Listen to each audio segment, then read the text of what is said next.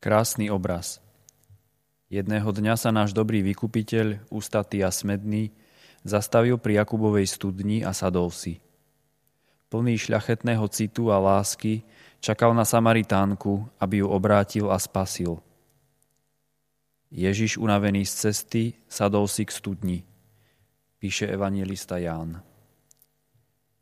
Zdá sa, že sa Ježiš rovnako správa aj voči nám, keď zostupuje z neba na naše oltáre k týmto studniam Božej milosti. Tu čaká na ľudí a volá ich, aby sa aspoň na chvíľu zastavili pri ňom a načerpali si od neho čím viac jeho dokonalej lásky. Zo všetkých oltárov, na ktorých je prítomný vo sviatosti, volá Ľudia, prečo, prečo predo mnou utekáte? Prečo neprichádzate ku mne? Prečo vás pri sebe nevídavam? Hoci vás tak veľmi milujem a len pre vašu spásu som taký ponížený. Čo sa bojíte? Neprišiel som na zem, aby som vás súdil. Len z lásky som sa skrýl v tejto sviatosti, aby som vám preukazoval dobro, aby som zachránil každého, kto príde ku mne. Neprišiel som svet súdiť, ale svet spasiť. A zamyslíme sa ešte nad touto skutočnosťou. Ako Pán Ježiš v nebi žije stále, aby sa za nás prihováral, tak i v najsvetejšej sviatosti vodne v noci zastáva ten istý úrad. Prihovára sa a obetuje sa za nás nebeskému Otcovi, aby dosiahol pre nás odpustenie a milosti.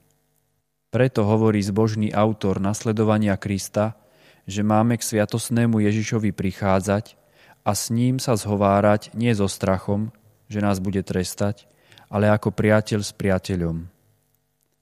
Pretože mi to dovoluješ, môj skrytý pán a kráľ, dovoľ, aby som ti mohol s dôverou otvoriť srdce a povedať Ježiš, milovník duší, poznávam, akého bezprávia sa proti tebe dopúšťajú ľudia.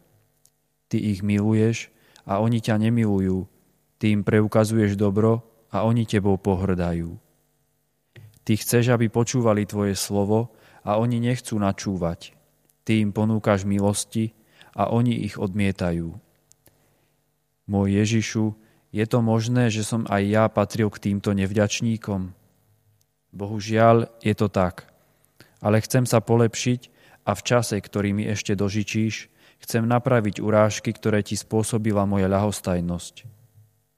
Odteraz urobím všetko, čo je v mojich silách, aby som sa ti páčil a robil ti radosť. Povedz mi, pane, čo odo mňa chceš a ja to všetko bez výnimky chcem splniť. Pane Bože, sľubujem Ti, že odteraz nezanedbám nič, čo by Ti bolo milé, hoci by som mal stratiť všetko. Priateľov, česť, zdravie, ba aj život. Nech stratím všetko, len keď sa Tebe budem páčiť. Šťastný človek, ktorý stratí a obetuje všetko, aby potešil Tvoje srdce. Milujem ťa najvyššie a lásky najhodnejšie dobro. Svoje srdce spájam s láskou, ktorou ťa miluje Panna Mária a blažení serafíni. Chcem ťa milovať zo všetkých síl. Pane Bože, ja som celý Tvoj a Ty si môj. Môj Ježiš, verím, že si v najsvetejšej sviatosti oltárnej skutočne prítomný. Milujem ťa nadovšetko a chcel by som ťa prijať do svojho srdca. Teraz ťa však nemôžem prijať sviatostne, preto ťa prosím, príď mi aspoň duchovne do srdca. Obímam ťa, ďakujem ti a v láske sa s tebou spájam. Nedaj, aby som sa od teba odlúčil. Blahoslavený Amadeus vraví, že naša najsvetejšia kráľovná Panna Mária stojí ustavične pred Bohom ako naša orodovnica. Prihovára sa za nás a predkladá svoje modlitby v náš prospech. A keďže táto dobrotivá pani pozná našu úbohosť a naše nebezpečenstvo, má s nami súcit a prichádza nám na pomoc.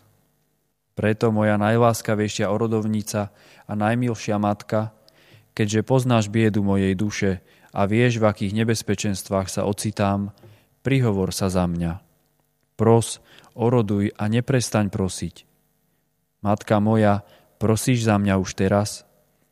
Opätovne prosím, neprestávaj sa za mňa prihovárať, kým ma neuvidíš medzi blaženými v nebi. Zbožný Blosius ma uistuje, že ty, najsladšia matka, si po pánu Ježišovi istou spásou všetkých, čo ti verne slúžia. A o túto milosť ťa dnes prosím. Daj, aby som ti až do smrti verne slúžil a po smrti ti väčšine ďakoval. Mária, moja najmilšia matka, daj, aby som ti vždy patril.